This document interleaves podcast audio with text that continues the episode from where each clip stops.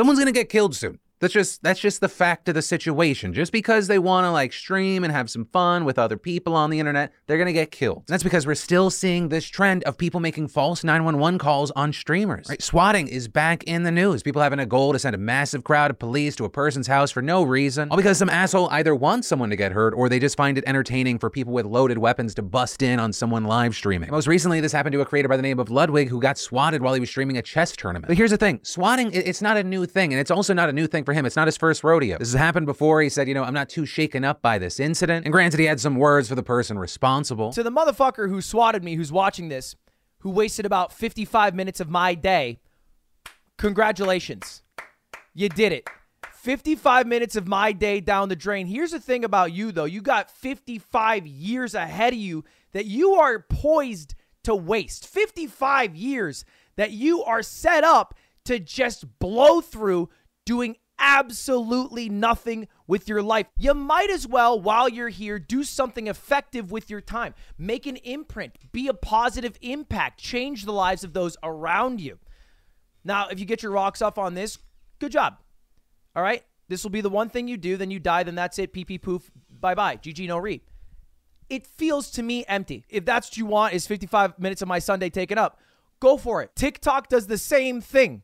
All right. To me, every single day, 55 minutes down the drain, it's not that big of a deal. But Lud also later saying the primary feeling that he has right now is just utter annoyance, with him specifically calling out what he described as the ineptitude of the Los Angeles Police Department, saying every time this happens, there's a ton of cop cars outside, there's a helicopter swirling, but. Because every time it's happened to me before, they say, hey, give us a phone number and we'll call you when it happens again. Because of that, I always have my phone on me while I stream, right here. I'm, I, am i am prepared for a phone call. The problem is they've never called. We're saying that the LAPD has the solution right at their fingertips. They've even proposed it, but they're not actually following through on it. And instead of being like, oh, hey, we'll keep that in mind for next time, Ludwig says their response is usually telling him to just get a different job. But also, he knows that there is a disconnect in communication, that the operator receiving the call isn't in on this, that the police that then get dispatched are just doing what they're being sent to do. I would love so very dearly to yell at who comes to my house and be like, you fucking dumbass. I You've come multiple times. I've told you my number. You know I'm a YouTuber. You can literally go to my stream and see a camera that displays what I'm doing. And adding that whoever shows up probably isn't the person that could stop this from happening again. So I'm basically yelling at the at the equivalent of a barista at a Starbucks that happens to have a gun telling them they're being dumb when they are like, well, I don't give a shit, bro. You can talk to corporate or my manager because I'm neither of those. With Ludwig also saying the LAPD actually damaged his place this time, detailing how when they walked through his attic, which is the set for his The Yard podcast, they literally fell through the ceiling and made a massive mess. Though Ludwig saying he considers that a silver lining, even if he's saying that just to kind of joke through it. So now I get to get paid by the police department. Shit. Now, this is why I say every time someone is going to get killed again. Because remember, it's happened before. Innocent lives have been lost because of assholes who decide to swat. It's not a prank. You are putting a person's life at risk, and seemingly no one can feel safe if someone as large as Ludwig is still not able to stop anything. But, you know, with this shitty story, of course, I'd love to know your thoughts on what we're seeing here. It would have never got this out of hand if it wasn't for that DeFranco guy. What do you want me to make you? Peanut butter and jelly. Oh, that sounds good. You want to say anything? Oh, you don't want to say anything? I want to film with you a little later after your work. Oh, you don't want to? You, you, is this kind of filming boring? Yeah. Oh, what kind of filming's fun? Showing how good we're playing at Roblox. okay. Bye. So shut up, Philly D. Okay, Philly, can I get some more thumbnails, please? I gotta get more outrageous here. Ooh, mommy. Ooh, daddy. May I have another? Is something that someone is going to be saying in Missouri in the very near future because of this news. Or at the very least, they should do it to fuck with the asshole that's actually going to be a part of it. so if you haven't seen the news, there's this school district in Missouri that is bringing back spanking or paddling, to, to be more specific, with the superintendent announcing last week that, hey, we're bringing this back because parents said we want more punishments other than suspension. Also saying, hey, we're not going to be slapping cheeks willy nilly. Don't worry. You just need to give us permission first. And then a teacher can use reasonable physical force on the student, but do it in a way that, quote, has no chance of bodily injury or harm. Also, there has to be a witness of this overworked, underpaid person uh, putting hands on your child. I guess to make sure they don't go too hard or have too much fun. Also, if you're like how I originally was, where I was like, okay, maybe this is like a rule change, but it's not going to be used, like who's actually out there hitting kids at school? Well, it turns out not zero. In fact, according to the most recent data we have on this, the, the 2017 to 2018 school year, about 70,000 children in public school were punished physically during that school year. With a 2016 study reportedly finding that boys, black children, and children with disabilities were more likely to be paddled than other children. And in fact, corporal punishment is still legal in 19 states because thanks to a Supreme Court decision in 1977, it is a state by state decision. And honestly, I'll say all of this kind of insane to me. But I mean, just off the bat, I'm against physical violence to, to try and discipline children, and so is the American Academy of Pediatrics and the American Psychology Association, saying it's not effective, it can give students trauma, and uh, most of the pushback are from people like, I got hit and I'm fine. That's cool, I got hit, and it just led to me hating my mom and needing a lot of therapy. I am who I am today, not because, but in spite of my childhood. But then also, with, with the people I don't see eye to eye with regarding this, some of y'all are also going to give a fucking stranger, some random teacher, the ability to hit your child. Just the thought of some other person putting their hands on my child, I'll fucking kill you. Like, I love my dad from the bottom of my heart. He's also not a hitter, but if he hit my son,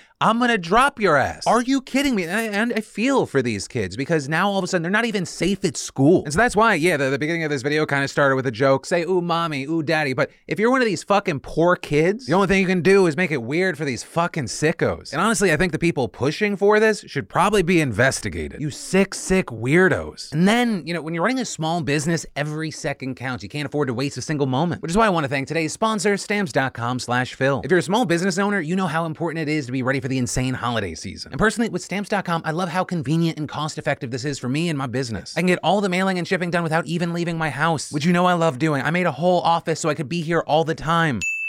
And you can print official US postage from your computer 24 7, no special supplies or equipment needed. And preparing for the chaos of holiday mailing and shipping is important. And with stamps.com slash Phil, you get exclusive discounts on post office rates like 30% off USPS rates and 86% off UPS rates. And more than ever, especially with inflation, every dollar counts. Stamps.com saves me time and money, freeing me up to produce the show, make the next drop, or just live life. So get ahead of the holiday chaos this year and go to stamps.com slash Phil to get a four week trial plus free postage and a digital scale. There's no risk, no long term commitment commitments, no contracts, and never go to the post office again. Also, in other school news that's not all that mess, we should talk about Columbus, Ohio. Or last week, we talked about the Columbus Education Association voting to strike after failing to reach a contract agreement with the school board following months of negotiations. With the strike being the district's first in decades and meant that the first day of school for kids in the district took place online with substitutes while roughly 4,500 staff members picketed. But now the big news is after a week-long strike, an agreement has been made. It's a new three-year contract that was approved by around 71% of union members, and it actually included many of the CEA asks, including guarantees all student learning areas will be climate controlled with adequate heating and cooling systems by the beginning of the 2025-2026 school year, a reduction in class sizes across all grades, paid parental leave for teachers as well as salary increases, and provisions to ensure that there are more full-time art, music, and PE teachers in each school. And here's what I'll say. This is good news for members of the CEA. They should definitely be celebrating this, but also I, think it's important to remember this is all happening while we're also seeing an incredibly alarming nationwide shortage of educators and school staff, many of whom feel they are underpaid and undervalued in a country with skyrocketing inflation and increased polarization about what's being taught in schools. Are we seeing crackdowns on history lessons, book bans? Regarding staff, a recent survey by Education Week this summer, it found that nearly three out of every four principals said that they had an insufficient number of candidates for teachers, bus drivers, food service workers, and other essential staff this year. It's so bad that according to reports, multiple short-staffed school districts are now literally hiring students to do custodial and administrative work. To which, hey, uh, you know, I, I try to see the silver linings in life. When I was young, I was a go-getter. I started working at the age of 14. You know, I could see this being a helpful way for them to get money and gain job experience. But even if you try to see that as a silver lining, there's also tons of jobs that students can't do. Or like there was a new survey that found that 88% of schools are dealing with bus driver shortages. And that's with around 67% of schools also saying they believe that there is a direct link between the lack of reliable transit and student attendance. And that makes sense because as Axios reported today, the shortage, that means routes are being eliminated, walking boundaries are being expanded, and students are facing longer travel and wait times. But get this, and it's gonna shock you. Do you know what districts are not having these problems? Places that have increased pay and benefits for drivers. Isn't it crazy how that works? Surprise, motherfucker. But I really don't have a ton of hope for a system where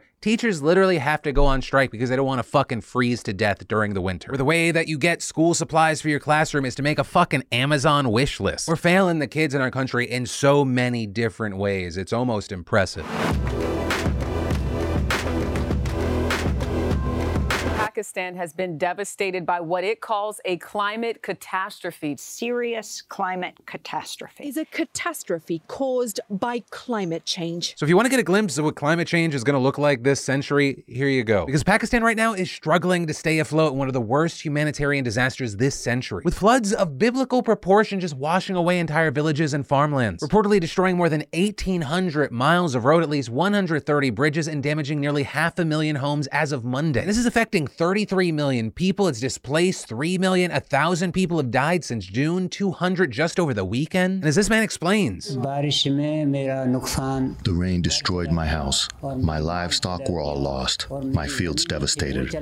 Only our lives were saved. Nothing else is left. Now you're seeing people up to their necks in water, others being pulled to safety by rescuers forced to use things like a bed frame and some rope. You got this boy stranded on some rocks in the middle of a gushing stream being rescued by a helicopter, with powerful floodwaters even bringing down a multi-story building. And all this coming during the country's eighth monsoon cycle, even though it normally only has around three to four cycles of rain, according to the climate change minister. With reports that some regions have received 600% more rainfall than usual. But also in addition to the rainfall, some of this flooding has come from bursting glaciers. Pakistan's actually home to more of them than anywhere else outside the poles with over 7,000. So with rising global temperatures caused by climate change, a historic heat wave thrashing South Asia since May, we've seen many rapidly melting, creating glacial lakes that are just waiting to dump millions of cubic meters of water and debris on unsuspecting communities in a matter of hours, which is exactly what happened to one mountainside village this year that was devastated. Now, as far as the government's response, you have Pakistan's climate change minister saying, we've had to deploy the Navy for the first time to operate in Indo-Pakistan because much of it resembles a small ocean, saying by the time this is over, we could well have one quarter or one third of Pakistan underwater and adding. So suddenly we're at this ground zero of, of uh,